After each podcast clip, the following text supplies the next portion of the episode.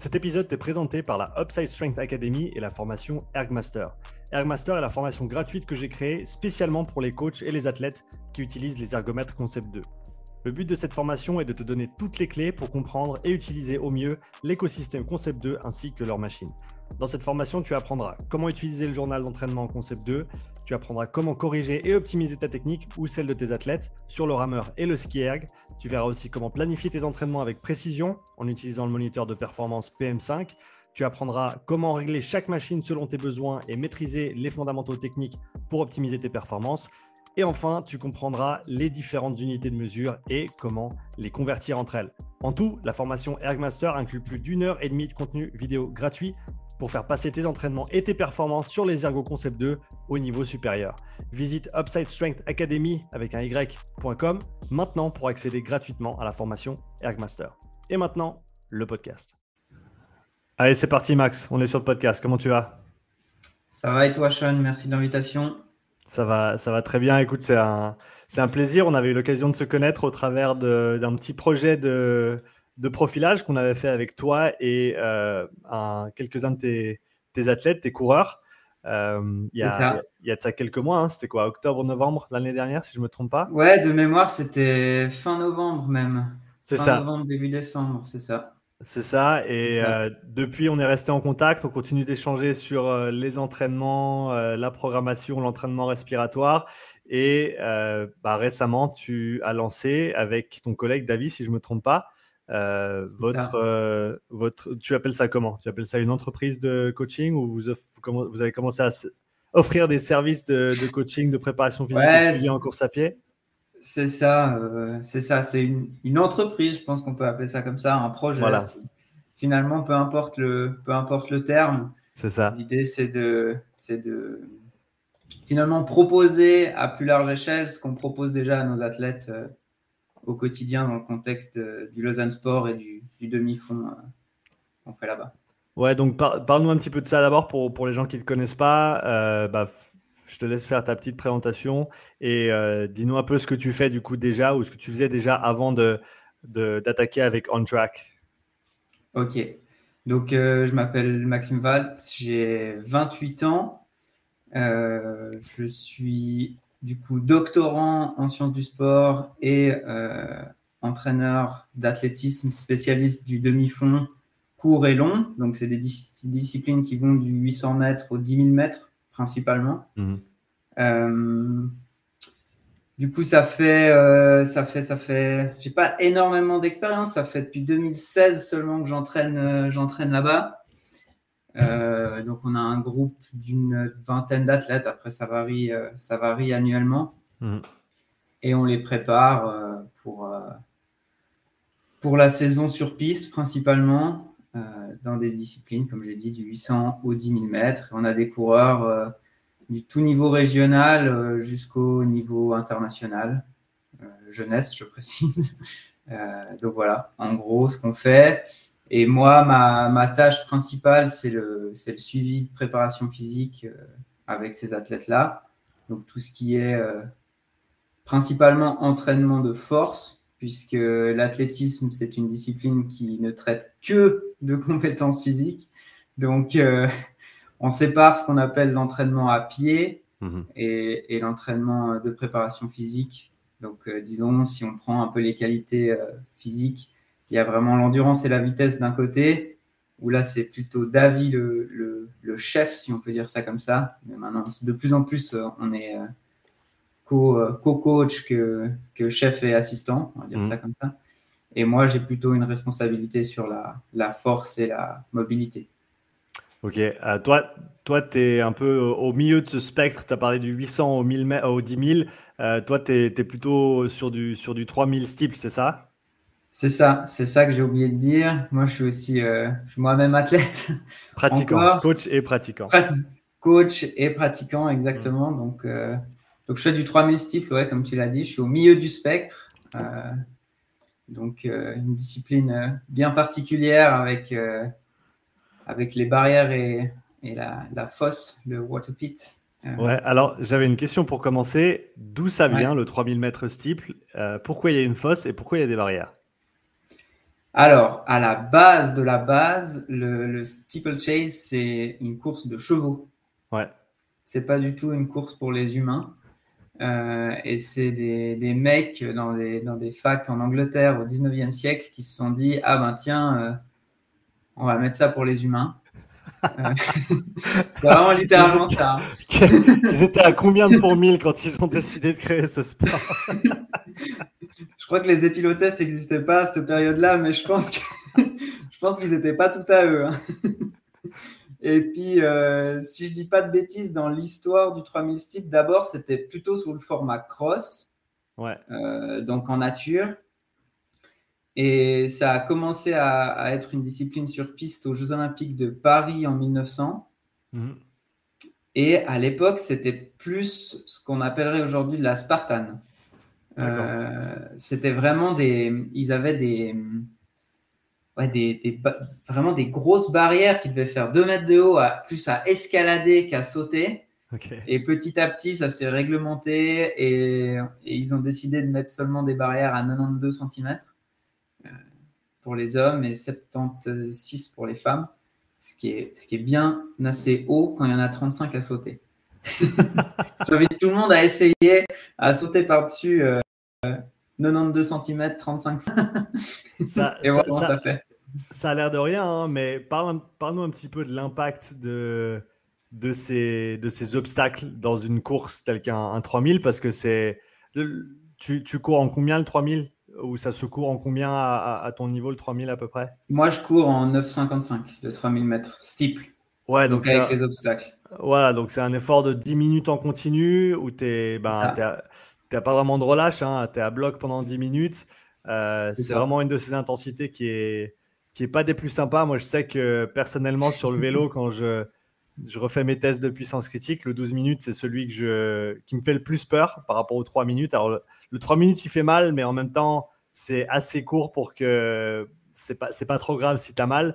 Par contre, le 12, euh, ça, fait, ça fait très très mal et ça dure. Ouais, c'est ça. C'est vraiment le, le 3000 mètres, c'est vraiment ces épreuves de, de, de demi-fond où en fait on est dans un mix des qualités qui, vont être nécessaires. Donc il va falloir quand même être relativement rapide. Alors certes moins rapide qu'un qu'un coureur de 800, encore bien moins rapide qu'un sprinter, ça c'est clair, mais il faut quand même être, euh, là. Mais il faut être très endurant. Donc euh, ça demande des qualités euh, qui, qui, touchent tout le spectre en fait de l'entraînement d'endurance. Et le fait qu'il y ait ces barrières, ça te demande quand même passablement de force. Ouais. Euh, donc, euh, donc, il va falloir toucher à la, à la, force maximale, à la pliométrie, à l'explosivité, différentes choses. Euh, parce, que, parce que finalement, ces barrières, ça te, ça te, ça te coupe les jambes. Quoi. Vraiment, euh, donc il y a vraiment deux difficultés. Il y a, il y a, il y a ces barrières qui sont là tous les 80 mètres. Donc c'est cinq barrières, quatre barrières par tour plus une avec l'autre. Donc cinq mmh. obstacles par tour. Donc tous les 80 mètres. Donc ça c'est la première difficulté. Euh, donc ça vraiment ça hache en fait. C'est de l'intermittent dans du travail continu. donc c'est assez agréable. Et il y a la deuxième difficulté, c'est que ça se court en peloton. Donc, c'est pas comme on a l'habitude de voir euh, sur le 110 mètres haies ou sur le 400 mètres haies où chacun a son couloir, sa barrière. Euh, voilà. Donc, nous, on est, on est vraiment en paquet. Ouais. Et, et, quand tu es au milieu du paquet, il y a un moment donné, il faut te dire Ok, je saute maintenant. c'est, si je me trompe pas, hein, et tu me corriges, mais c'est à partir du 800 mètres, c'est ça, que, qu'on se rabat et qu'on, qu'on court en peloton C'est juste? Alors, nous, c'est, c'est depuis le début. Non, pardon, je veux dire euh, dans l'athlétisme. Ah, euh, dans l'athlétisme, ouais, exactement. Le 400, ça se court en couloir. Le 800, le départ, si, euh, est-ce qu'il est en couloir ou est-ce que c'est tout de suite C'est départ en couloir. Départ en couloir et après ça se rabat, les... non? Exactement. C'est les 100 premiers mètres en couloir avec le décalage. Ouais. Et ensuite, ça se, ça se rabat. Et donc pour vous, et à partir du, du 1500 mètres, ouais. c'est directement, directement dans l'arène. La, quoi. Voilà, donc c'est une ligne. Elle est un petit peu. Euh, bah, c'est pas la ligne de départ du, du, du, 100, du 100 mètres, par exemple.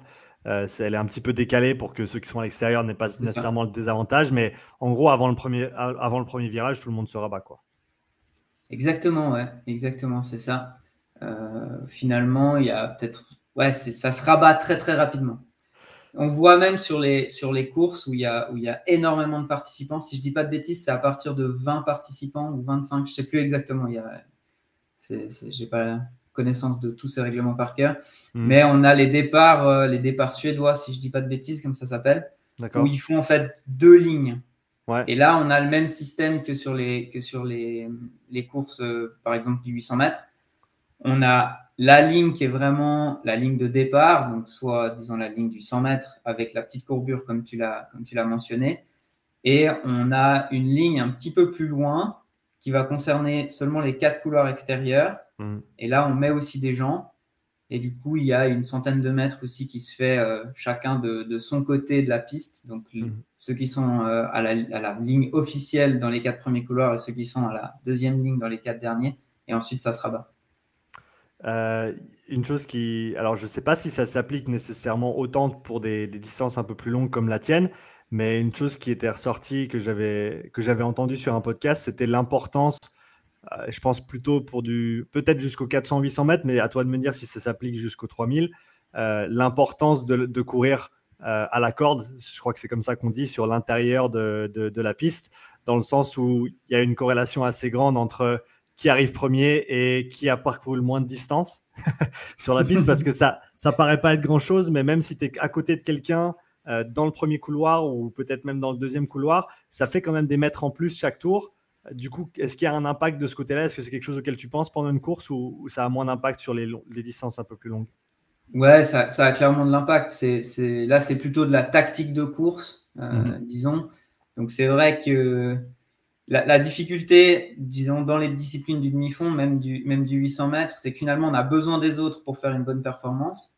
Donc, euh, donc c'est toujours intéressant de, de, se faire tirer. On a, on a beaucoup de, de, lièvres hein, qui sont utilisés dans les, dans les grandes performances en demi-fond. Mmh. Mais en même temps, il ne faut pas être trop bloqué dans le, dans le paquet. Donc, euh, plus on est au milieu du peloton, on pourrait se dire, ben, comme en vélo, plus on est protégé, euh, mieux c'est. Mais finalement, on n'a pas une énorme marge de manœuvre. On n'a qu'un côté où on peut dépasser. On peut que dépasser par, par la droite. Forcément, on ne peut pas couper la piste. Hein. Mhm. Euh, donc, il faut, il faut bien, penser, bien penser à ça. Après, dans le 3000 steeple, c'est un petit peu différent, je dirais, de par les obstacles. Parce qu'en fait, tu vas perdre plus de temps si tu. Euh, comment dire ça? Tu vas perdre plus de temps si tu piétines avant la barrière parce que tu vois pas la barrière et tu sais pas quand sauter, que si tu es un petit peu au couloir 2 et tu peux bien enjamber la, bien enjamber la barrière. Parce que finalement, euh, dans, ce, dans, ce, dans ce saucissonnage du, du, 3000 mètres avec ces, ces 35 barrières, l'idée c'est de perdre vraiment le moins de vitesse possible avant la barrière et après la barrière. Donc d'avoir une vitesse le plus linéaire possible, euh, ne serait-ce que pour éviter les à-coups et puis euh, éviter les dépenses énergétiques trop, trop fortes. Est-ce qu'il y a que la haie avec le. Rappelle-moi, là où il y a l'eau, ça s'appelle La fosse ou le water pit, ça dépend. Pour les auditeurs anglo-saxons, on dira le water pit. on, va dire, on va dire la fosse aujourd'hui, parce que moi, ça me, plaît. Est-ce qu'il y a que la, la, barrière là où il y a la fosse où tu vas mettre le pied sur la barrière? Est-ce que tu passes les autres comme des haies euh, normales ou est-ce que tu vas mettre le pied dessus à chaque fois? Non, alors tu, tu, mets le pied que, que sur, la, sur la, la haie où il y a la fosse. Les autres, c'est, ça se rapproche de la technique de haie. C'est moins propre que les coureurs de, de 110 mètres haie ou de 400 mètres haie. Mais tu es obligé d'être quand même assez, assez, efficace, euh, assez efficace sur ce passage. Et par contre, sur la fosse, ben, le problème, enfin, le, la, la, réalité, c'est que tu arrives du coup dans un plan incliné. Ouais. Donc, tu as, euh, as, la barrière qui fait 92 cm, ça on l'a déjà dit. Et ensuite, la fosse qui fait crois que les, c'est entre 3 mètres et 3 mètres 50 de long. Donc l'idée, ça va être de prendre appui sur la barrière pour arriver mmh. le plus loin possible. Parce que du coup, la fosse, comme je le disais, c'est un plan incliné. Plus tu arrives bas, plus ça te stoppe. Plus tu perds du temps. Et accessoirement, euh, plus, plus tes tendons d'Achille euh, souffrent. ouais, J'imagine que tu dois morfler pas mal si tu, si tu te rates sur une barrière et que, enfin, sur celle-là surtout, et que, comme tu as dit, tu arrives euh, assez loin vers le bas parce que du coup, ben, chaque 10 euh, cm que tu fais pas vers l'avant, c'est des centimètres en plus que tu fais vers le bas. Exactement, ouais, exactement. Tu les fais vers le bas et dans l'eau. Voilà. Et ouais, j'ai pu euh, déjà faire quelques, quelques belles chutes sur la, sur la, la fosse. C'est assez douloureux. ouais, ouais j'imagine. Du coup, j'imagine c'est quelque chose que vous pratiquez pas mal à l'entraînement. Est-ce que ça, mais en même temps, ça a un gros impact au niveau, au niveau du système de, de se propulser de 90 92 cm sur presque 3 mètres de long. du coup, comment vous gérez ça dans les entraînements? Est-ce que c'est quelque chose que vous faites plutôt avant les, les, compétitions, dans le sens où vous vous faites pas trop de, vous faites pas trop de entre guillemets de travail de fosse, si j'ose dire, loin des, des échéances compétitives. Comment vous organisez ça? Alors ça, c'est ça, c'est vraiment un, un, grand sujet et c'est vraiment une grande problématique parce que l'objectif, ça va quand même être d'être le plus efficace possible sur les obstacles pour perdre le moins de temps possible. Ça, c'est mmh. évident. Mmh. Par contre, comme tu l'as dit, c'est des entraînements qui sont extrêmement demandants, extrêmement énergivores et extrêmement traumatiques. Mmh. Déjà, la course à pied, c'est quand même relativement traumatique avec les chocs. Et là, on rajoute quand même des chocs. ouais. Sachant que si on prend par exemple un entraînement spécifique 3000 mètres, 3000 mètres steeple, nous, ce qu'on dit, euh, c'est il faut que la distance fasse entre une fois et demie et deux fois, donc la distance d'entraînement, une fois et demie à deux fois la distance de course. Mhm. Donc ça veut dire que les entraînements de, les entraînements de, de 3000 steeple, par exemple, c'est entre 4,5 kg et 6 kg avec 5 barrières par tour. Mhm. Donc ça commence, à, ça commence à faire des chocs. Donc il faut trouver le bon ratio entre j'en fais suffisamment pour être économique, efficace quand je les passe et, habitué finalement aussi, parce que c'est quand même des chocs. la première fois qu'on se lance dans le, dans, dans, le petit... Euh, on part à gauche vers la fosse, là, euh, ça fait un peu peur. Hein, parce qu'on voit vraiment pas ce qu'il y a derrière. Donc, euh, donc c'est quand même à travailler, mais c'est extrêmement traumatisant. Donc, c'est quelque chose qu'on réserve uniquement euh, aux périodes de compétition et de préparation en compétition. Donc, si on prend une année athlétique, nous, on commence toujours l'entraînement en, septembre-octobre. La saison se finit entre août et septembre selon les, échéances des différents athlètes. Hmm. Un mois de pause et on, et on, débute. Et on commence le travail de fosse pas avant avril. Ouais. Donc, tu as, as, la paix pendant l'hiver j'ai la paix pendant l'hiver. Après, c'est des choses qu'on travaille du coup euh, en force. Ouais. Où on va chercher euh, à déjà être capable de, dans un premier temps, être capable de produire de la force dans un angle improbable. C'est le cas de le dire. Parce que c'est assez improbable comme angle. Euh, donc ça, c'est ça, c'est extrêmement important. Beaucoup de renforcement de, de chevilles, de tendons, etc. pour prévenir prévenir la blessure. On voit énormément de blessures dans, le, dans la fosse, hein, dans, même dans le, dans le 3000 style de très haut niveau, euh, des ruptures totales du tendon d'Achille, euh, des tendons rotuliens qui pètent, euh, des ligaments croisés. Donc ça, mmh. c'est un travail qu'on essaye de, de, mettre en place l'hiver pour, pour éviter ça. passablement de pliométrie quand même. Ça, évidemment, plutôt dans une deuxième, voire troisième phase. Hein. On n'attaque pas en septembre grosse pliométrie euh, verticale, parce que ça serait un peu compliqué. Et, euh, et ensuite, euh, ensuite, on attaque. Quoi. Ensuite, à un moment donné, il faut, il faut repartir à gauche et puis foutre le pied sur la barrière et puis voir ce que ça donne.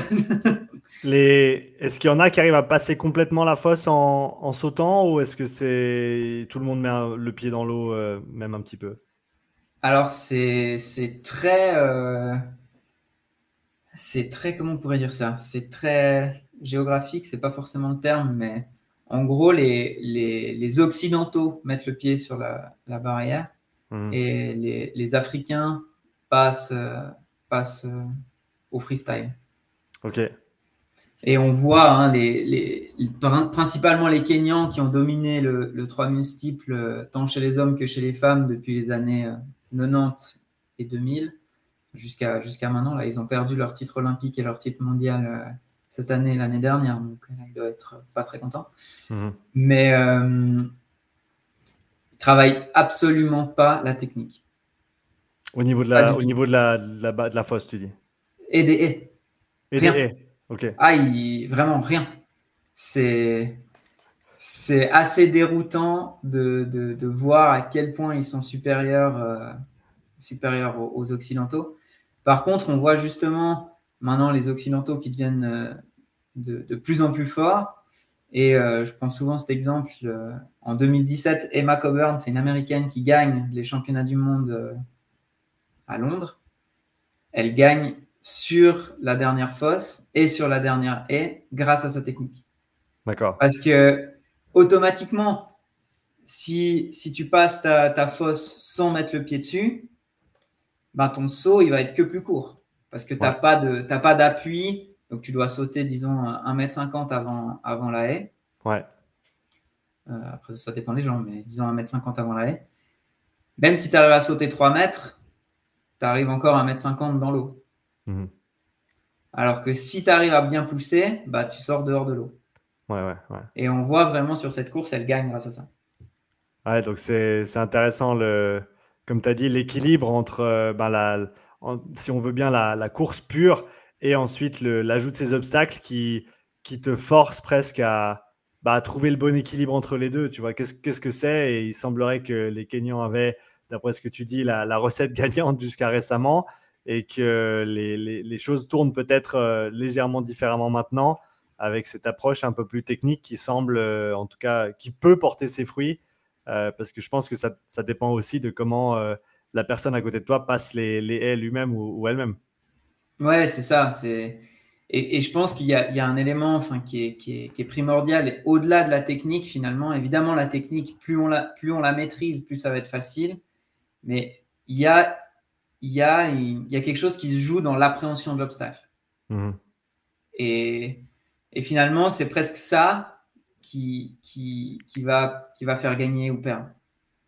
Parce que plus on arrive à se dire, enfin, à être décontracté face à l'appréhension de l'obstacle, plus on va sauter loin de l'obstacle.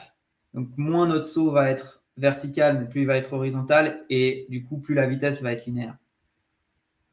Un peu indépendamment de la technique. Est-ce qu'il y a mais ça reste, euh, ça, reste, ça reste extrêmement important. Mais je, je discutais avec euh, l'entraîneur national du, du 3000 steeple euh, relativement récemment et lui il disait finalement le 3000 steeple c'est courir 3000 mètres, ouais bon avec deux trois obstacles, mais c'est courir 3000 mètres. C'est ça qui est, c'est plus important de savoir courir 3000 mètres ouais. que d'être très bon techniquement. Mhm. Mais être nul techniquement, même si on sait courir 3000 mètres, ça va pas. ouais. Donc est-ce qu'il y, a des, est y a des athlètes en, en 3000 qui s'entraînent avec des, euh, des, des, spécialistes en haie? Est-ce que ça, ça, a sa place, à ton avis, d'aller jusque-là pour justement euh, apporter ce détail technique euh, qui n'est peut-être pas aussi important dans ta discipline, mais qui, au final, comme tu l'as dit, peut quand même faire la différence? Pour moi, il faut considérer deux choses. C'est la question qu'il faut se poser pour, pour, pour répondre à ta question, c'est de se dire est-ce que l'athlète a, vraiment une problématique avec les obstacles? Mmh. ouais. Si finalement il n'y a pas de problématique avec les obstacles, qu'il perd pas de temps plus que les autres, que, que, ça passe et qu'il est à l'aise, il n'y a aucune raison de le faire. Mmh. Par mmh. contre, si on a un athlète qui a un blocage, si on a un athlète qui, qui a perdu quelque chose ou qui, qui, qui, peine justement à, à, gagner les secondes quelques secondes parce qu'il lui manque un peu de technique, pourquoi pas? Ouais, ouais, donc moi, bah, à titre personnel, moi je l'ai fait. Ouais, et ça t'a apporté quelque chose, tu sens? Ouais, ça m'a clairement apporté quelque chose. Ouais. Je suis allé, je suis allé m'entraîner avec euh, un entraîneur de haie de, de, mon club et puis ça, ouais, ça, ça a apporté quelque chose.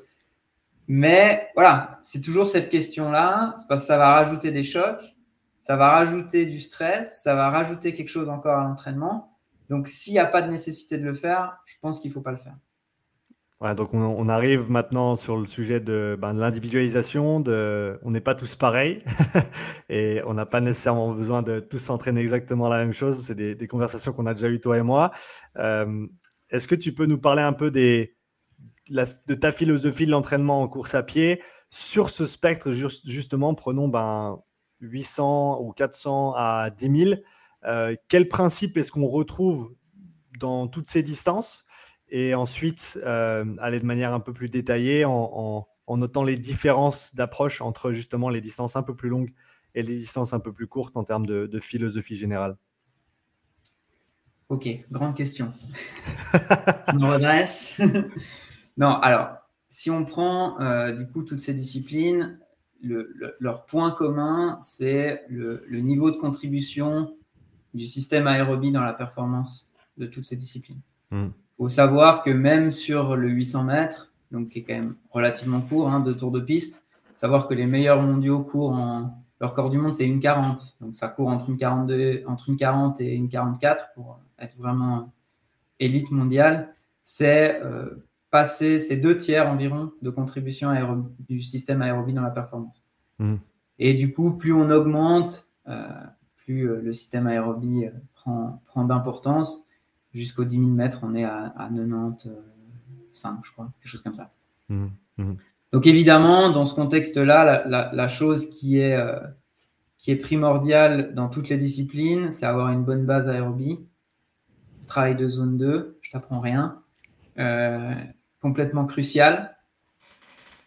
Euh, et puis après, on va travailler tout le spectre de, des, qualités, des qualités aérobie. On va faire du seuil, on va faire de la VMA. Jusque-là, c'est vraiment rien de, rien de faramineux, rien de. Il y a beaucoup de choses qui se font de, la même manière. Ce qui va changer plus les disciplines augmentent.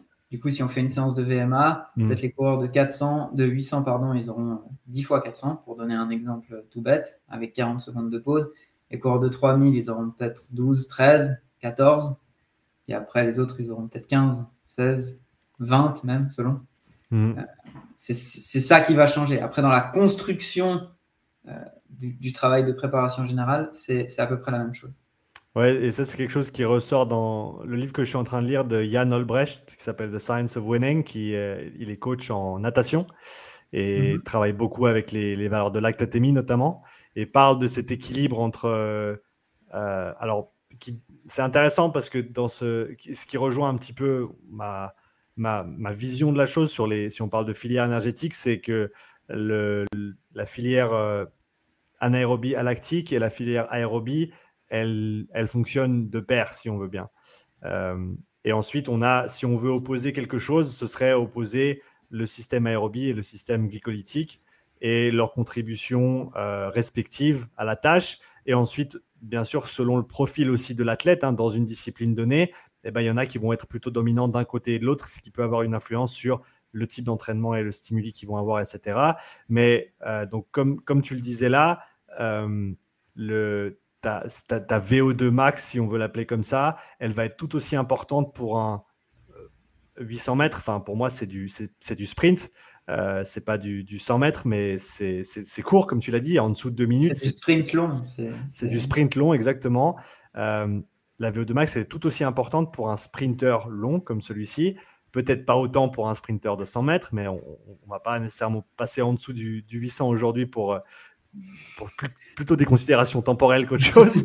Euh, parce qu'on pourrait y aller, mais on va, on va se retenir un petit peu, peut-être pour un prochain podcast. Euh, mais donc voilà, la, contribution et l'importance de cette, de cette base aérobie, comme tu l'as appelée, elle est fondamentale, que tu fasses du 800 ou du 10 000. Et, et, et tout ce qui se passe entre les deux. quoi. Pour moi, oui, clairement. C'est ça va être extrêmement important. Par contre, ça va, ça va se différencier dans, dans la période plutôt de préparation spécifique. Mmh. Dans le sens où, évidemment, sur, des, sur un 3000 mètres, donc des épreuves qui durent entre 8, euh, 7 minutes 30 pour les tout meilleurs et puis 9 euh, minutes pour moi, euh, on est sur un effort AVO2, littéralement. Donc, on va maintenir l'entraînement de cette capacité tout au long de l'année. Pour un coureur de 800 mètres, à un moment donné, on, va, on switcher sur de l'entraînement à race pace. Et alors là, il y a encore beaucoup de, choses. Mais si, on, reprend peut-être plutôt les, bases, mais, mais voilà, c'est ça qui va différencier. Par contre, le, la nécessité de travailler cette zone-là, pour un coureur de 800, pour un coureur de 10 000 en période de préparation, est, tout à fait fondamentale. Tout à fait fondamentale. Ouais, et comme tu le disais, quand tu arrives proche des compétitions sur les disciplines plus courtes, comme le 800, et ça c'est quelque chose que j'avais lu de la part de, de coachs que je, que je suis sur les réseaux, c'est que tu vas certainement avoir une dégradation des qualités ben, dites aérobie euh, plus proche des compétitions pour ces athlètes-là, simplement du fait, et ça c'est quelque chose que Olbrecht il illustre très très bien dans son bouquin, c'est que faut trouver l'équilibre entre les deux, mais tu n'as pas d'équilibre parfait. À un moment donné, il y a des sacrifices à faire, et si tu travailles d'un côté, euh, et il différencie entre capacité et puissance, pas dans le même, dans le même registre que ce qu'on peut entendre d'habitude, mais plutôt dans le terme capacité, c'est ta capacité à, produire de l'énergie via euh, cette filière énergétique. Et après, la puissance, c'est plutôt l'application de cette qualité dans un environnement compétitif ou dans ton, dans ton, dans ton sport. Et en gros, euh, quand tu vas aller pousser une des qualités ben, loin, tu vas nécessairement enlever, si tu veux bien, de, de l'autre côté. Et donc, comme tu le dis, euh, le cours de 800 mètres, si on le testait, entre guillemets, si on testait sa VO2 max proche des compétitions, elle serait certainement euh, plus basse que ce qu'elle n'était en, pré-saison, mais on n'a pas vraiment le choix en fait. Ouais, complètement. C'est là toute la difficulté du 800 mètres, qui est, qui est, une discipline à la fois passionnante et à la fois euh, qui m'empêche de dormir beaucoup de nuits. Euh, parce que là, on a, on a évoqué l'importance des qualités aérobie, ça c'est clair. Maintenant, il y a énormément de recherches en, en sciences du sport et, sur, le, sur le 800 mètres qui montrent en fait que les coureurs de 800 mètres n'ont jamais été autant rapides que maintenant. Mhm. Donc on fait comment? C'est là la question. Parce que finalement, on a besoin d'une certaine capacité aérobie qui est considérée comme la base. On a besoin d'une vitesse gigantesque. Donc, euh, par exemple, pour, illustrer, il, court, il, court, à quelle vitesse les, les, les meilleurs en 800 mètres? Euh, En kilomètre heure. Ils sont en vitesse moyenne, ils sont proches de 30. Hein. Là, moi, mes, mes athlètes, donc j'ai un, un, athlète qu'on entraîne pour faire 1 minute 50 sur, euh, sur 800 mètres, euh, Lucas, que tu as eu en, en profilage. Les, les, les, efforts à, à, à, vitesse de course, c'est à 26 km/h et plus. Quoi. Ouais. Donc ça commence à ça commence à ça commence à courir. Et, forcément, là, je reprends euh, une, une, une conception de, de qui, dit très souvent ça à nos athlètes. Finalement, si on prend, allez, on va prendre un truc facile à calculer. Si on prend l'athlète, il veut faire moins de 2 minutes sur 800 mètres. Automatiquement, par un rapide calcul, ça veut dire moins de 1 minute autour. Ouais. Donc, pour courir moins de 1 minute autour deux fois de suite. Si on fait un 400 mètres une fois à bloc, on est obligé d'être en tout cas en moins de 54 secondes. Sinon, c'est, sinon, c'est déjà raté. Ouais. Et ensuite, on peut continuer comme ça à l'infini. Après, si pour faire 54, ça fait 2 fois 27, donc ça veut dire qu'il faut être capable de faire 24 ou 25, etc. etc. Hmm. Donc la vitesse, qualité essentielle, essentielle. Mhm. dans le 800 mètres.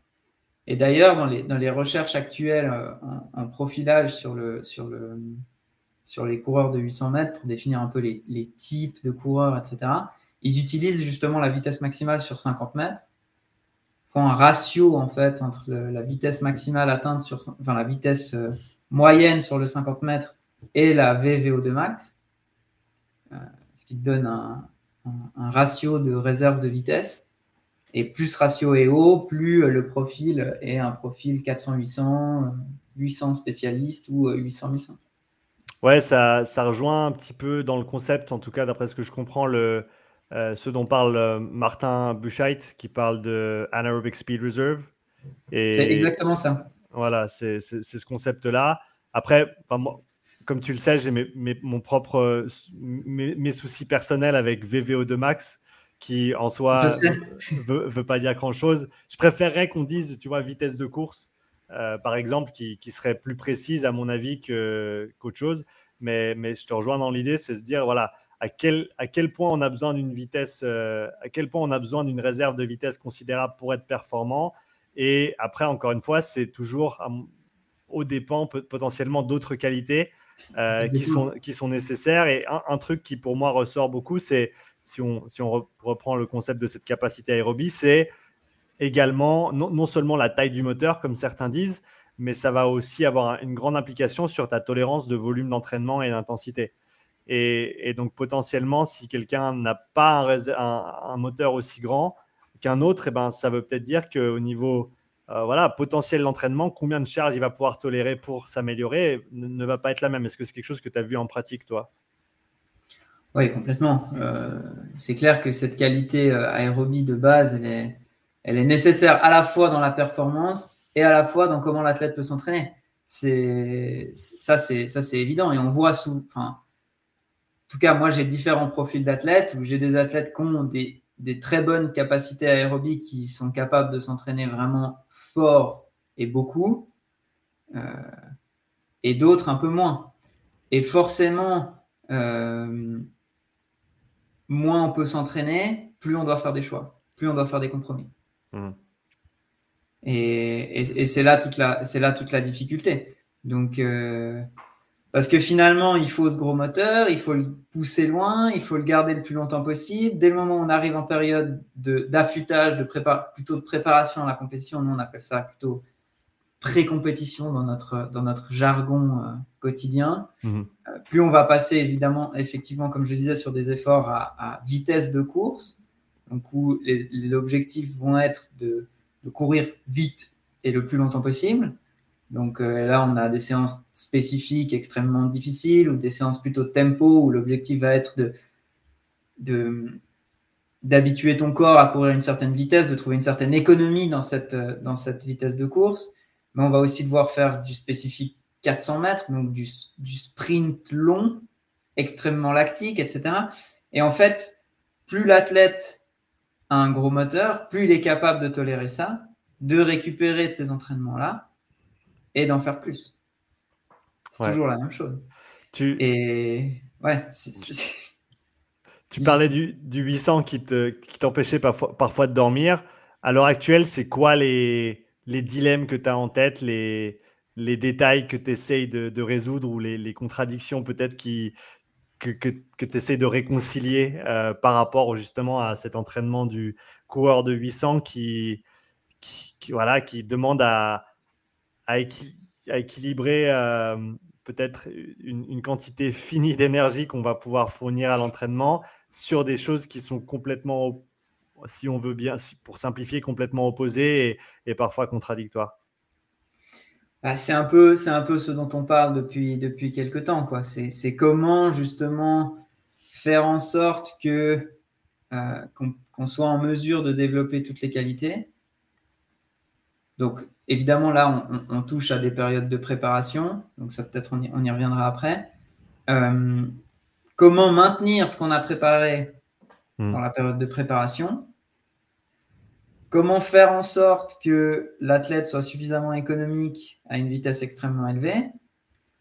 Comment le faire accepter une certaine charge lactatémie, de lactatémie qui est quand même euh, assez, euh, assez élevée? Comment... Il y a beaucoup de questions. J'ai très... peu de réponses, c'est ça le problème. Euh, J'ai que des pistes. Euh, comment, euh, comment entremêler tout ça pour que la performance ne baisse pas pendant la période de compétition,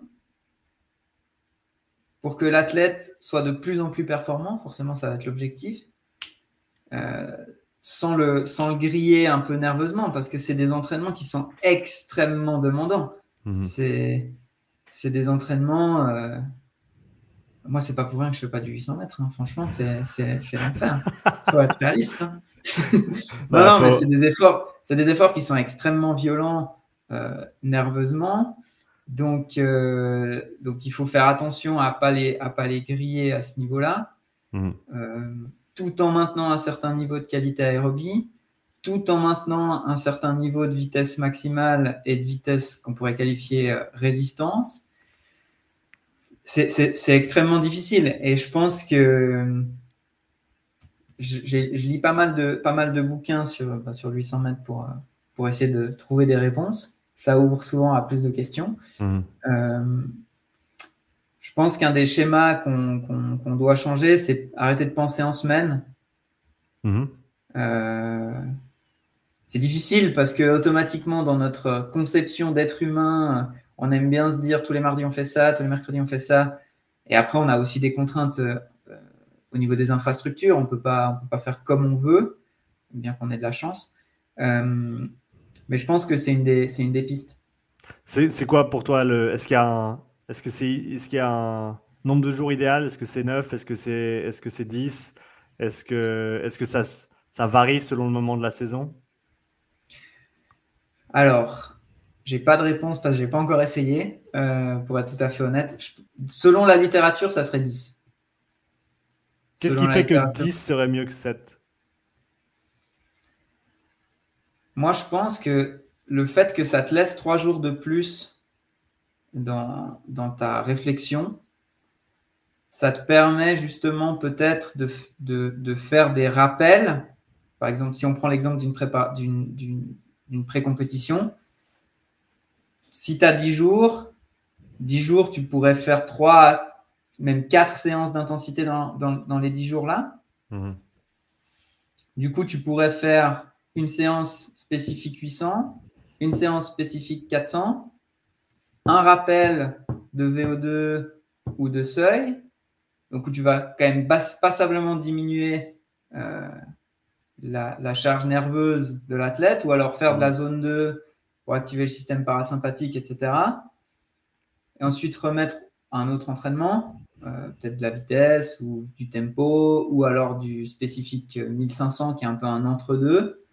Euh, et du coup, dans cette optique-là, tu as, une variation des charges qui est un petit peu plus grande des intensités d'entraînement. Donc, ta monotonie d'entraînement, elle, baisse, baisse.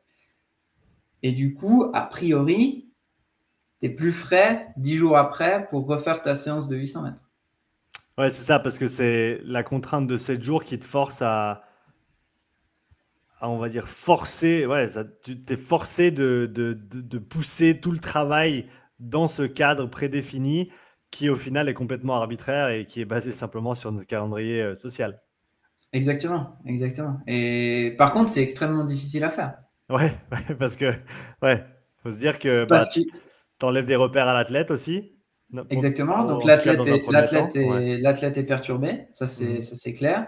Mmh. Euh, je me rappelle, on a, bah, on a fait, euh, on a fait deux trois changements cette année sur par rapport aux années précédentes. Et un athlète me disait, mais c'est hyper bizarre d'avoir un footing le, le mardi. et, je suis obligé d'aller dans son sens. Moi, en tant qu'athlète, je, subis mes plans, entre guillemets. Je fais mes plans, euh, en tout cas mes idées. Et, c'est extrêmement bizarre de, de sortir d'une routine dont on a l'habitude. Mmh. Donc ça, ça a un impact. Euh, il y a, il y a, les, il y a les infrastructures. Hein. Par exemple, si on pense à l'entraînement de force, nous, on a, on a, on a la chance d'avoir une super salle de musculation à la Pontaise. On a un créneau où on peut y aller. Alors, on s'arrange entre entraîneurs, mais si, si tous les 10 jours, je dois faire chier tous mes collègues euh, du Sport, euh, au bout d'un moment, ils vont mal me voir. Quoi. ouais. ouais. Et j'allais dire par rapport à ce que tu disais avant, euh, je pense que tu peux le voir, à mon avis, tu peux le voir dans les deux sens aussi. C'est cette nouvelle. Encore une fois, au niveau logistique, c'est pas nécessairement toujours possible, mais ça pourrait aussi être un, nouveau stimuli pour l'athlète. Et, je m'en réfère à, un commentaire de Alex Hutchinson que j'avais eu sur le podcast, qui a écrit le bouquin Endure, qui est un, ouvrage fantastique sur l'entraînement en endurance de manière générale, et je dirais avec une petite tendance sur la psychologie du sport quand même. Euh, mmh. et de la performance, qui, disait, lui, de par ses différentes expériences, de s'être entraîné au Canada, aux États-Unis, en, Angleterre, en Australie, que le meilleur stimulus, c'est celui que tu n'as jamais eu. Ou c'est quelque chose qui, est assez nouveau pour que tu continues à, t'adapter. Et du coup, peut-être, dans, en tout cas, de, de cette perspective-là, qui pourrait être quelque chose d'intéressant pour varier justement euh, le stimulus sans nécessairement changer de pays ou de continent. C'est ça. Non, alors ça, c'est ça, c'est clair. J'ai déjà vu euh, plusieurs fois que, que tu avais reposté cette, euh, cette euh, quote, si on peut dire ça comme ça. C'est ça. Et, c'est clair, c'est c'est le plus important. Comment, comment continuer à développer des qualités chez des athlètes qui sont extrêmement entraînés? La seule solution qu'on a, c'est trouver des moyens qu'on n'a pas encore utilisés et voir si ça marche, si ça marche pas. Euh, et, de toute façon, même si ça marche pas vraiment, l'athlète il va, il va être perturbé parce que au lieu de faire, euh, au lieu de faire que de la VMA, euh, nous on aime, on aime bien mixer de la VMA avec du seuil, c'est quelque chose qu'on fait souvent. Ça a apporté des résultats vraiment très intéressants. Mmh. on en parlait il n'y a pas très longtemps d'ailleurs. donc ça, ça les perturbe parce que parce qu'ils n'ont pas l'habitude. Normalement, c'est une intensité donnée, ou alors euh, mixer euh, de la vitesse, euh, de la vitesse de fin de course avec de la vitesse de début de course et de la vitesse plateau. Par nous, on, appelle ça comme ça sur le, sur le 800 mètres en, mhm. s'inspirant de, de, de, Bruno Gagère, qui est un entraîneur français, qui dit voilà, le 800 mètres, faut partir très vite. Donc il y a une première, un premier 200, 250 qui est extrêmement rapide. Ensuite, il y a un 400 plutôt euh, intermédiaire et il y, a un, 200 final euh, très vite. Ça, c'est chez les femmes. Et chez les hommes, c'est plutôt euh, la vitesse dégressive tout au long de la course. Donc, comment t'entraînes ça? Est-ce que tu fais uniquement de la vitesse moyenne à l'entraînement? Non. donc, tu es obligé de les, perturber comme ça. Et, si on revient, par exemple, sur de l'entraînement de plus longue distance, par exemple, pour, pour moi, dans mon cas, si dans le contexte du 3000 mètres, je fais que des entraînements typés euh, aérobie, on va dire ça comme ça pour simplifier, et jamais de, résistance, de résistance lactique, etc., bah, je ne vais pas progresser. Mmh. Et il faut aussi trouver la bonne balance entre les deux pour bien stimuler le corps, pour finalement tout déplacer à droite, c'est toujours le même principe. Hein. Euh, mais voilà, il faut, trouver le, faut trouver la bonne composante, il faut trouver quoi mettre à l'athlète euh, pour, pour qu'il s'adapte. Donc le nouveau stimuli qu'il n'a jamais eu, mais idéalement, il faudrait que ça soit le bon. Quoi. Mhm. et, c'est ça qui est difficile à trouver. Si, si on se détache pour un instant des, des, performances de haut niveau sur des distances un peu plus courtes, si on pense à, voilà, quelqu'un qui veut peut-être performer sur un, 10 km, mais voilà, qui n'a pas énormément d'entraînement dans la semaine ou de, kilomètres dans les pattes. Pour toi, quelles sont les, erreurs les plus communes quand on approche la course à pied? On va prendre 10 000 parce que c'est facile et tu es, dans ce créneau-là. Euh, quelles sont les, plus grandes erreurs qui sont commises en général et euh, qu'est-ce qu'on peut faire pour y remédier? La première chose, c'est que les gens considèrent qu'ils savent courir et que tout le monde peut courir. Alors effectivement, euh, la course, c'est une capacité du corps humain que tout le monde a a priori. Euh, maintenant, tout le monde ne peut pas commencer l'entraînement d'endurance en courant. Ça, pour moi, c'est une grossière erreur. Donc, l'erreur, si, si on la résume, c'est que les gens courent trop vite. Beaucoup, beaucoup trop vite. Donc là, euh, je recommande évidemment à tous les auditeurs d'aller faire un profilage physiologique chez toi. Euh, tu leur diras qu'ils courent beaucoup trop vite. Et puis ça donnera, de la, ça donnera de la consistance à ce que je suis en train de raconter. ouais, je pense à ce stade, je serais assez confiant pour dire que 98% des, 98 des personnes que je teste euh, roulent trop vite ou s'entraînent trop fort de manière générale par rapport à leur capacité métabolique, on va dire. Complètement. Et ça, ça, c'est l'erreur parce que finalement, on ne travaille jamais dans cette zone 2. Donc, on développe jamais vraiment cette compétence aérobie de base. Donc, on est toujours en zone 3. La zone 3, euh, il y a pas mal de, débats autour de, autour de cette zone 3 avec l'entraînement polarisé. Donc, euh, donc ce qu'on voit a priori, donc là, nous, on entraîne euh, quelqu'un dans le contexte de on-track, justement, qui a priori ça. Beaucoup trop de zone 3. Donc, une capacité de zone 2 très limitée, mais une capacité de zone 4 et zone 5 très limitée. Mhm. Parce que, comme on le disait tout à l'heure, la zone 2, c'est ta base, mais c'est ce qui te permet de revenir plus fort sur les zones à haute intensité. Mhm. Du coup, il faut savoir quand, quand on s'entraîne dur, on s'entraîne dur, et quand on s'entraîne facile, on s'entraîne facile. Ça, c'est l'erreur la plus courante, à mon sens. Donc là, là il, faut, il faudrait s'orienter vers toi pour un profilage vers quelqu'un d'autre pour un test effort et vers un professionnel de l'entraînement d'endurance pour, pour avoir une planification intelligente, si on peut dire ça comme ça. Ouais, et de ce côté-là, en parlant de planification intelligente, tu m'as aidé récemment avec. Euh, tu m'as aidé à, organiser mes pensées autour de l'entraînement et de la programmation en course à pied. Euh, et, tu, me dis, tu me parlais de, de, la meilleure manière de commencer de l'entraînement de basse intensité pour quelqu'un qui ne court pas nécessairement. Et euh, tu es allé jusqu'à me dire que du 1-1, une minute de, de, course tranquille, une minute de marche, c'est certainement le meilleur stade pour la plupart des gens pour, euh, pour débuter, alors que la plupart des gens se disent ben, je vais courir une demi-heure et comme ça je commence tranquille. Ouais, c'est ça, exactement. Parce qu'il faut bien comprendre que si on prend les, pourcentages par rapport à, la VVO2 max, même si euh, ça nous pose problème à tous les deux, euh, les gens qui ont une, une, VVO2 max, disons, à, à 15 km/h, ce qui est déjà quand même un, assez bon niveau, objectivement. Si on prend 50 ou 60%, ça fait, euh, ça fait 8 à 9 km/h pour la zone 2. Hmm. Donc 8 euh, à 9 km/h, c'est pas, pas extrêmement rapide. Donc si les gens ont une VVO2 max, admettons à 12 km/h, on est plutôt autour des 6-7. 6-7, on est quasiment à une vitesse de marche. Pour tous ceux qui ont fait l'armée, c'est la vitesse de marche. c'est dur de courir à 6. c'est dur de courir à 6, objectivement. Donc oui, c'est pas du tout un problème, c'est pas du tout grave et c'est pas du tout euh, euh, réducteur de dire que l'entraînement de zone 2 de base, il doit être commencé à la marche. Mhm. Moi, j'ai commencé par exemple avec, euh, avec ma mère que j'entraîne un peu de loin. j'ai commencé comme ça. Zone 2, alternance course-marche. Donc, je te disais une une, euh, ensuite, deux minutes de course, une minute de marche, cinq minutes de course, une minute de marche, dix minutes, une minute.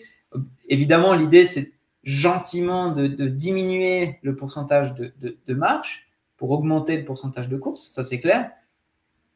Mais l'objectif 1, c'est pas de courir ou de marcher, c'est de faire de la zone 2. Ouais, c'est ça, c'est moduler l'intensité avant tout, ou respecter cette plage d'intensité qui va nous donner ensuite la possibilité de progresser, d'aller plus loin, d'aller plus vite, d'aller plus fort. Exactement. Exactement.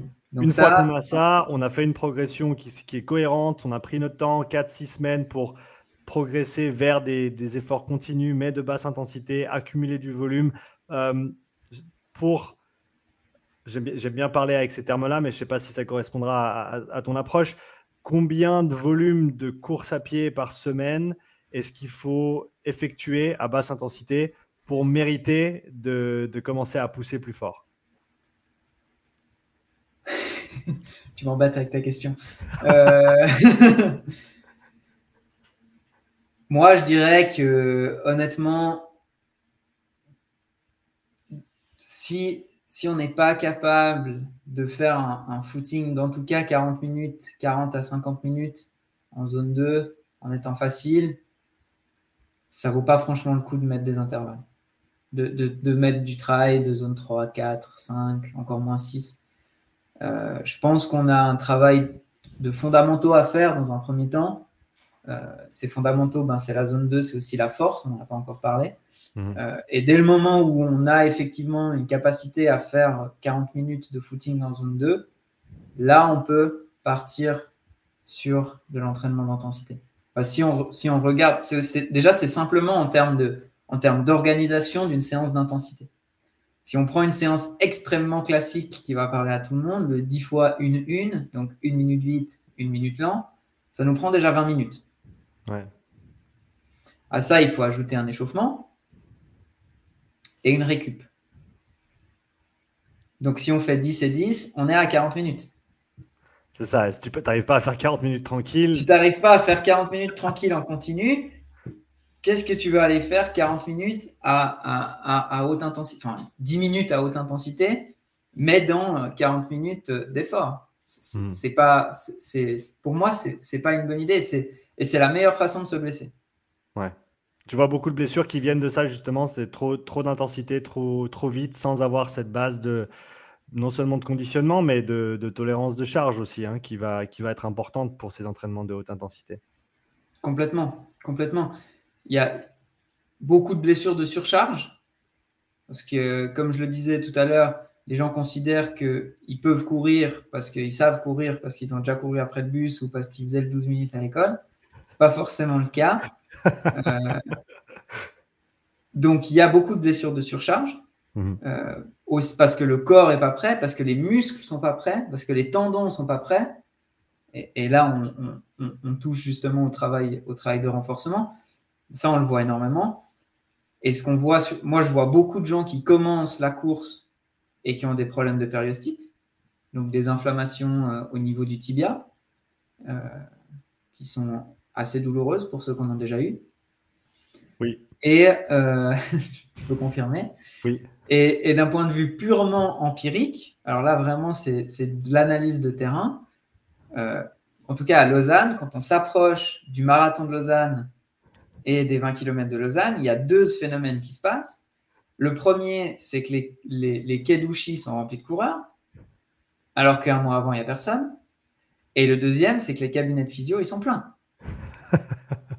Ouais, c'est d'après ce que je comprends, les, les périocytes, c'est ça a à voir avec le delta de charge entre hmm, il y a deux semaines et maintenant, ou la semaine dernière et maintenant. En gros, c'est beaucoup trop d'un coup et le corps peut juste simplement pas tolérer cette charge. Et en, gros, c'est ne pas progresser correctement son volume euh, sur une certaine période de temps. Quoi. Tout à fait, ouais. À ce que, à, ce que j'ai pu discuter passablement avec mon physio sur les, sur les périostites, pour moi, il y a, trois grandes, causes. Euh, la première, c'est celle que tu viens d'énoncer, donc l'augmentation sur le, passé euh, il y a deux semaines et maintenant, beaucoup trop forte. Euh, la deuxième, c'est la capacité musculaire du tibia antérieur et des articulations. La troisième, c'est, du coup, il y en a quatre, je me suis trompé. La technique de course. Ouais.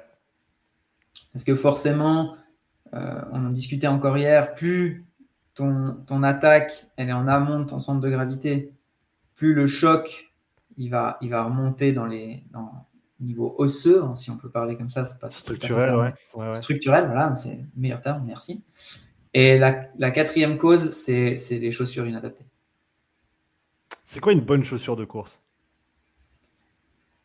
Une bonne chaussure de course, c'est une chaussure qui a été conseillée par un professionnel de la chaussure de course euh, après une analyse euh, de, des pieds et de la technique de course de la personne. Donc ça, euh, ça c'est primordial pour éviter les blessures. la chaussure qui m'ira à moi, elle pas forcément à toi, hmm. ou elle ira pas forcément à, un de mes athlètes pour des questions morphologique, euh, anthropométrique, euh, de techniques de course, de, de, type de foulée plutôt euh, terrien ou aérien. Alors, j'aime pas trop ce, débat, mais, mais disons, on peut, on peut le qualifier comme ça. d'un débutant, pas un débutant. donc, donc, ça va dépendre de, tous ces facteurs-là. Donc, moi, ce que je conseille, c'est vraiment de s'orienter vers un professionnel qui sait ce qu'il fait et qui sait pourquoi il te conseille telle, ou telle, telle ou telle chaussure. Mmh. Ouais, c'est faut, faut se dire qu'on va poser le pied à peu près 160 fois par minute et qu'on va faire ça, on multiplie 160 par le, par le nombre de minutes qu'on va passer à s'entraîner par semaine. Ça en fait des impacts ah. quand même et, si l'impact il n'est pas pris au bon endroit et avec la bonne structure, et eh ben ça peut avoir des, ça va avoir des répercussions quoi.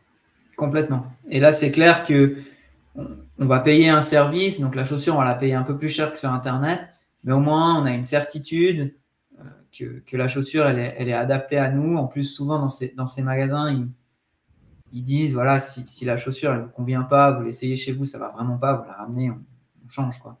Mm. Donc, c'est quand même une qualité de service qui, vaut, le, qui vaut le prix. Quoi.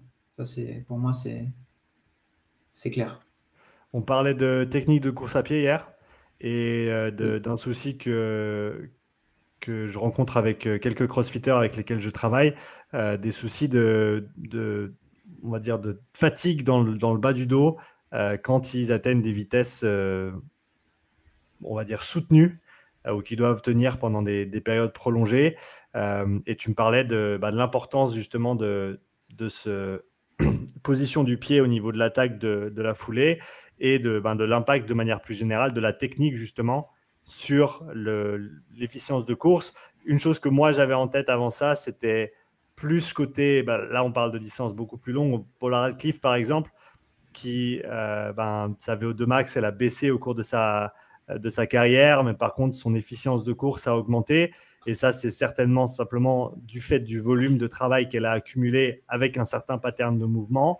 Euh, mais d'après ce que tu me disais, et je peux te rejoindre par rapport à mes, mes expériences antécédentes en, technique de course sur du sprint avec les rugbyman, par exemple, la manière dont tu cours va avoir un impact également. C'est pas juste, il faut juste que tu cours plus et ça ira mieux. Donc, il y a certainement, il y a potentiellement pour euh, des soucis comme celui que j'ai mentionné, des pistes de réflexion, en tout cas de, travail, qui peuvent euh, nous mener à, avoir moins de gêne ou d'éliminer cette gêne et de faire en sorte qu'on puisse euh, voilà, simplement pleinement s'exprimer en, course à pied sans cette contrainte. Exactement. En fait, dans la, dans la technique, dans le, disons, si on parle de, de l'efficience ou de l'efficacité d'une foulée, pour moi, il y a deux choses.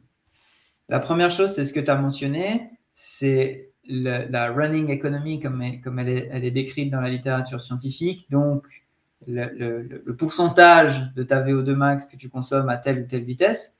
Donc ça, évidemment, c'est crucial.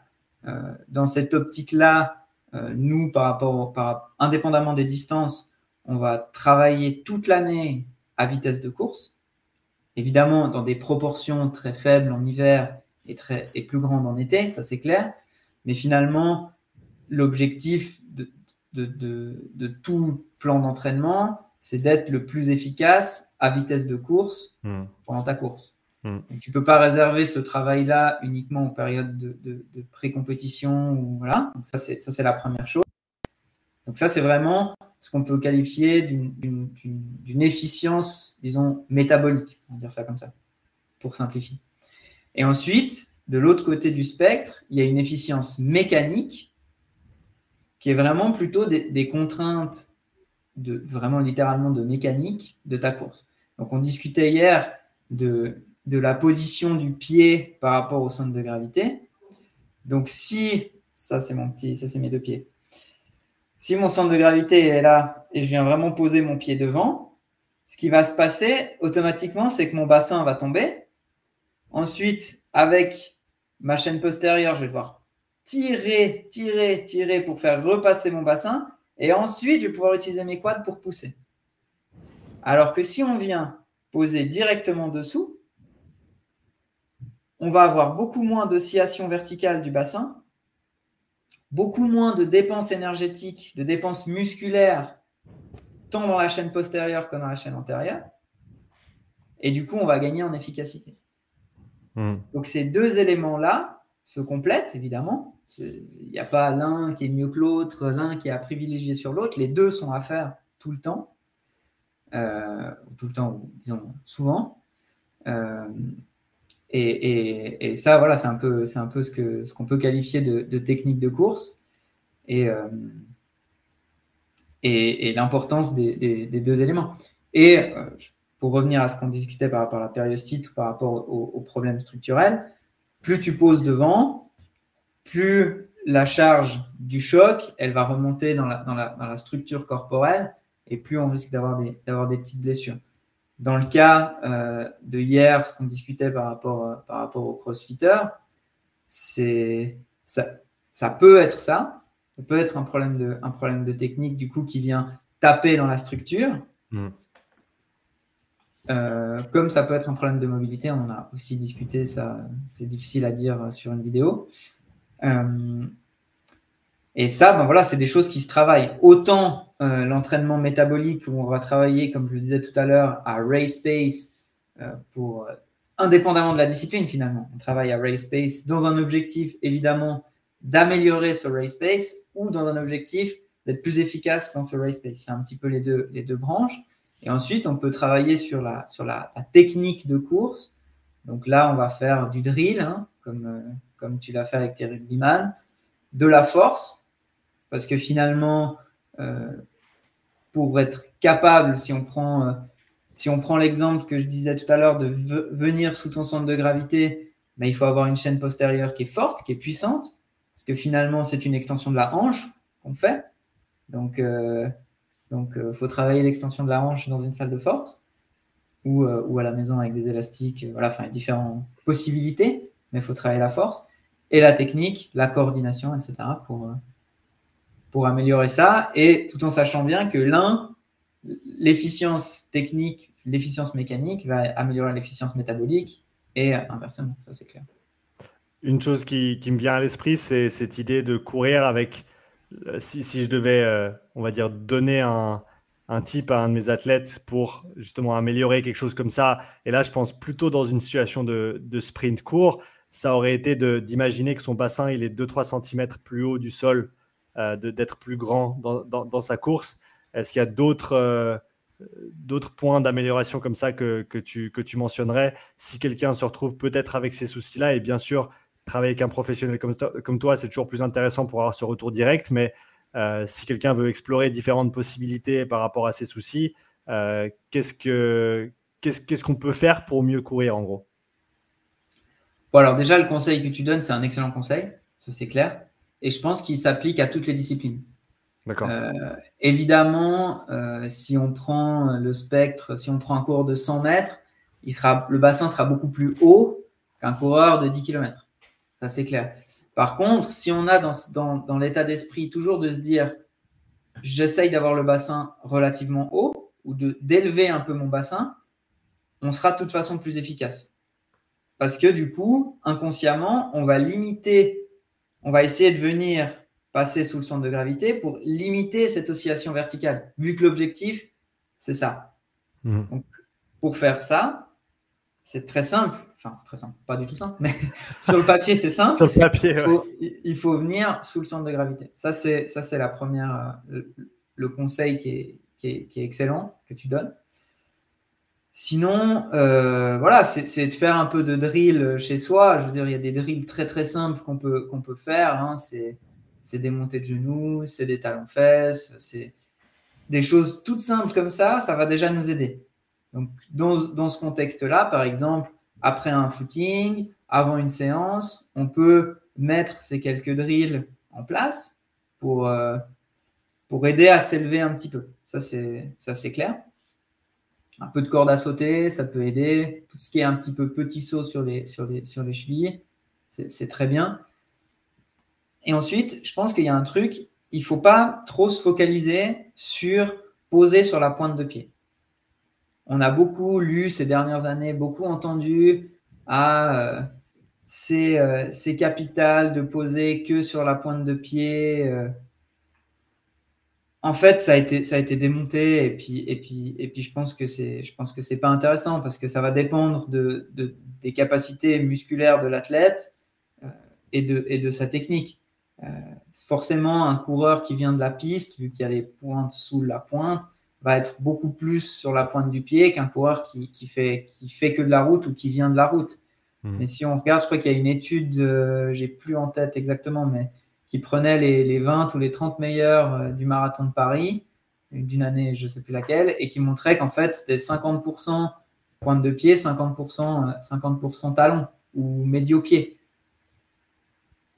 Et là, on revient à ce que je disais, c'est l'important, c'est vraiment sous centre de gravité. Mais justement, si on n'est pas très à l'aise avec le fait de poser sur la pointe de pied, on a meilleur temps de venir poser comme on peut, mais en gardant ce bassin haut, en essayant de garder ce bassin haut. Et on regarde ce que notre corps y fait. Mhm. Parce qu'il n'y a, pas de a pas de façon juste de courir. Il y a une façon par personne. L'objectif, c'est de trouver la façon de cet athlète pour maximiser son potentiel économique. C'est juste ça. Dit comme ça, encore une fois, ça a l'air extrêmement facile. Mais c'est bah, ça, sur le principe, c'est extrêmement, extrêmement simple. c'est ça. Après, il faut le faire. Euh, Max, c'était un, grand plaisir de t'avoir sur le podcast aujourd'hui. Pour ceux et celles qui seraient intéressés par ce que vous proposez avec David, avec euh, On Track, euh, parle-nous un peu plus des, du coup, des services que vous proposez, pour ceux qui seraient intéressés à bah, soit commencer la course à pied, comme tu l'as dit, ça s'adresse à tout niveau, ou alors qui courent déjà et qui veulent passer au niveau supérieur Ouais, alors euh, du coup, comme je le disais en introduction, nous avec David, on, a ouvert cette entreprise, on a créé ce projet pour mettre à disposition notre expertise de, la course à pied, de l'endurance à, plus de monde. Donc dans cette optique-là, on propose des services de suivi d'entraînement, mm. de suivi mensuel. Donc on vous on discute les objectifs, euh, quelle durée, le temps, euh, combien d'entraînements par semaine, quel type d'entraînement, etc. On fait un peu euh, le bilan de, ce que vous avez fait jusqu'alors et ensuite on vous propose une planification. Donc ça, si vous êtes reconnu dans, ce que j'ai décrit, n'hésitez pas à nous contacter. Donc ça, c'est un service qu'on propose avec grand plaisir. On travaille avec, avec une application qui s'appelle Nolio, qui, est une application euh, française qui permet justement de, tant de planifier l'entraînement que de le, gérer mmh. Au niveau euh, de gérer la charge, de gérer la forme, etc. Donc, c'est, donc on, se base sur notre, sur notre, expérience et notre expertise, mais aussi sur des, sur des, moyens plus euh, mathématiques, on va dire ça comme ça, pour, pour être sûr que ça, que ça fonctionne. Donc ça, c'est le premier service. Ensuite, on propose euh, des suivis de techniques de course. Donc euh, ça, on, le propose en individuel et en cours collectif. Je reviendrai sur les cours collectifs. En individuel, l'idée, c'est très simple, très simple. Une première séance où, on va courir sur, tapis. Donc on a, un partenariat avec, euh, Fox Physio, qui est, une entreprise de physiothérapie qui a un fitness à, à disposition. Donc l'idée, c'est de courir sur ce tapis à différentes allures on vous filme, on fait une petite analyse de, la course ensuite on propose une intervention. Donc complètement individuel, l'intervention, on va travailler sur les drills, comme je l'ai dit, on va travailler sur la force, sur la mobilité, sur, différents facteurs qui vont, qui vont influencer ça, qui vont influencer votre technique de course avec l'objectif finalement d'avoir euh, une technique de course plus propre à la fin, plus efficace moins de risque de blessure. Propose la prépa physique aussi, euh, préparation physique. Donc ça, euh, c'est mon, mon expertise au sein du, au sein du club, euh, ce que je fais avec, avec les athlètes. Donc principalement sur de la force et de la mobilité. force qui est en général sous-cotée et sous-appréciée dans le monde, en tout cas, de la course à pied. Complètement, complètement. le le, monde, chaque année, j'ai des nouveaux athlètes et chaque année, je dois me battre pour qu'ils acceptent de faire de la force. c'est Alors presque, que... presque, une allergie pour certains. Ah euh, moi, je fais de la course, mais je déteste les poids et je veux pas faire de renfort. C'est dingue. Alors que plus on a de force, si on prend l'équation basique de la vitesse, qui est la fréquence fois l'amplitude, plus on a de force, plus on pourra être ample. Ça, c'est clair. Plus on sera capable de pousser. Et plus on sera puissant, plus on pourra être fréquent. Mhm. Et ça, c'est des qualités qui se travaillent notamment euh, par l'entraînement de force. Donc, d'une fois qu'ils ont compris ça, ça va mieux. Mais, c'est clair que c'est complètement sous-côté. Dans la performance, par les, deux facteurs que je viens de dire, dans la prévention des blessures, par l'adaptation des tissus à la charge qu'on va leur demander, aux contraintes qu'on va leur proposer avec la course, ça c'est clair. Donc c'est euh, complètement important. Donc là, on propose justement un, suivi, de, préparation physique. L'idée, c'est toujours la même chose. Hein. c'est toujours de discuter avec la personne, d'avoir une approche individuelle. Et dans la première séance, à, l'instar de, la technique de course, là, on va faire un, petit bilan de force euh, en salle avec, euh, avec quelques outils qu'on a à disposition pour mesurer justement les, déficits, euh, les ratios de force, pour reprendre euh, le travail de, Poliquin et de, Bollier. La capacité, le profil force-vitesse pour les athlètes un peu plus expérimentés, les asymétries gauche-droite, justement pour tendre vers une individualisation maximale de l'intervention qui soit le plus adapté possible, tant dans, dans, la performance de la personne que dans la prévention des blessures, qui sont les deux, les deux grands, grands objectifs de l'entraînement la, de, de, de force. Ouais, et du coup, vous avez un site pour, On a un site, ouais, qui devrait théoriquement être en ligne. La deadline, c'était aujourd'hui 9h30 pour le podcast. Donc, théoriquement, il devrait fonctionner. C'est On Track Swiss. Donc, on, je pourrais t'envoyer tout ça, Sean. on-track-swiss.ch. Là, vous allez retrouver euh, ce dont on a discuté, les services, vous pouvez réserver en ligne, payer en ligne. On a essayé de faire le, le site le plus professionnel possible. Il semblerait que ce soit là. Et c'est ça, parfait. Bravo David, du coup, qui a tenu euh, la deadline. Génial. Euh, donc, donc voilà, ça ressemble à ça c'est assez émouvant d'avoir le site euh, enfin en ligne après plusieurs mois de travail. Je suis très content. Merci. Un grand merci à David. Je pense que là, euh, il, a pas, il a bossé vraiment énormément là-dessus. Donc, grand merci à lui. Euh, donc là, vous pourrez retrouver tous nos services, ceux dont j'ai parlé, ceux dont j'ai pas parlé. C'est avec plaisir. N'hésitez pas à nous appeler, à nous écrire, à nous contacter via ce site ou via les réseaux sociaux. On a aussi une page Instagram, on Track Swiss aussi, euh, même principe. Euh, et, voilà. Super. Bah, euh, J'avais une dernière question pour toi, Max, quelque chose qu'on m'a demandé en, sur Instagram. quel est le sujet et l'objectif de ton doctorat? Tu as 15 minutes encore? Non, alors, c'est mon doctorat. Dans, les, grandes lignes. Moi, je travaille, donc, je travaille sur étonnamment sur le, demi-fond euh, au niveau de mon, doctorat. Je, donc c'est une problématique qu'on a déjà abordée. J'essaye de, faire des, profils d'athlètes. Donc je, fais des modélisations statistiques sur les carrières des athlètes et j'essaye de déterminer euh, ouais, des, profils. Donc j'ai, euh, je prends les distances du 400 au 10 000 mètres le 400 pour avoir le profil 400-800 dont on parlait tout à l'heure dans les, travaux euh, en physio de l'exercice. Mhm. J'ai un demi-million de performances, 15 ans de données, 16 ans de données, et, j'essaye de, en utilisant divers, euh, divers modèles statistiques, d'établir des, des profils qui ressemblent à quelque chose et statistiquement en tout cas. Et ensuite, je vais sur le terrain voir un petit peu comment ces profils s'entraînent. Mhm. Euh, est-ce que finalement le profil que j'ai obtenu dans les statistiques fait sens par rapport au terrain? Mhm.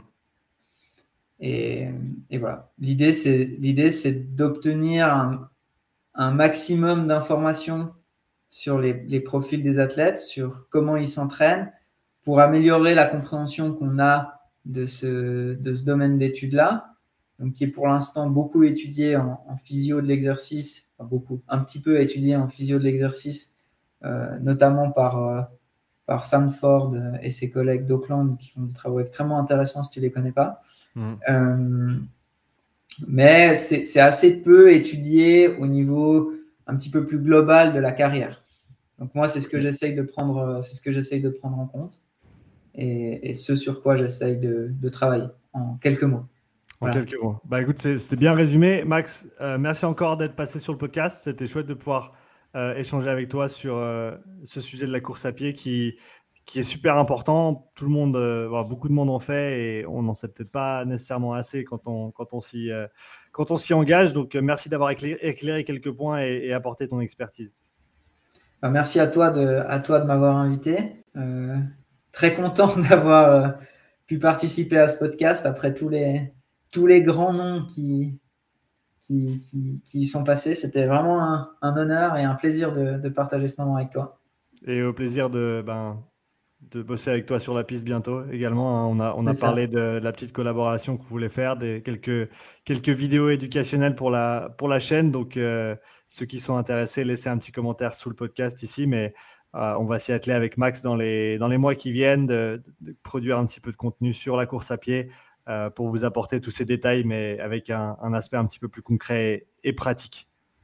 Exactement, ça permettra de, aux auditeurs qui écoutent le podcast comme moi pendant leur footing ou pendant leur séance de zone 2 euh, de, de voir euh, exactement ce que j'entends par le pied avant le centre de gravité ou en dessous. exactement. Merci encore Max et belle journée à toi. Merci à toi, belle journée Sean. À tout bientôt. Pour écouter cet épisode, si tu souhaites soutenir le podcast, prends quelques instants pour laisser un témoignage écrit et 5 étoiles sur l'application Apple Podcast. Si tu veux revoir cet épisode, tu retrouveras l'enregistrement vidéo complet sur ma chaîne YouTube. Tu y trouveras également des centaines d'heures de contenu gratuit, tous mes podcasts, mes pensées du jour, mes présentations structurées et bien plus. Donc n'attends pas, abonne-toi et je te dis à tout bientôt pour le prochain épisode. Allez, ciao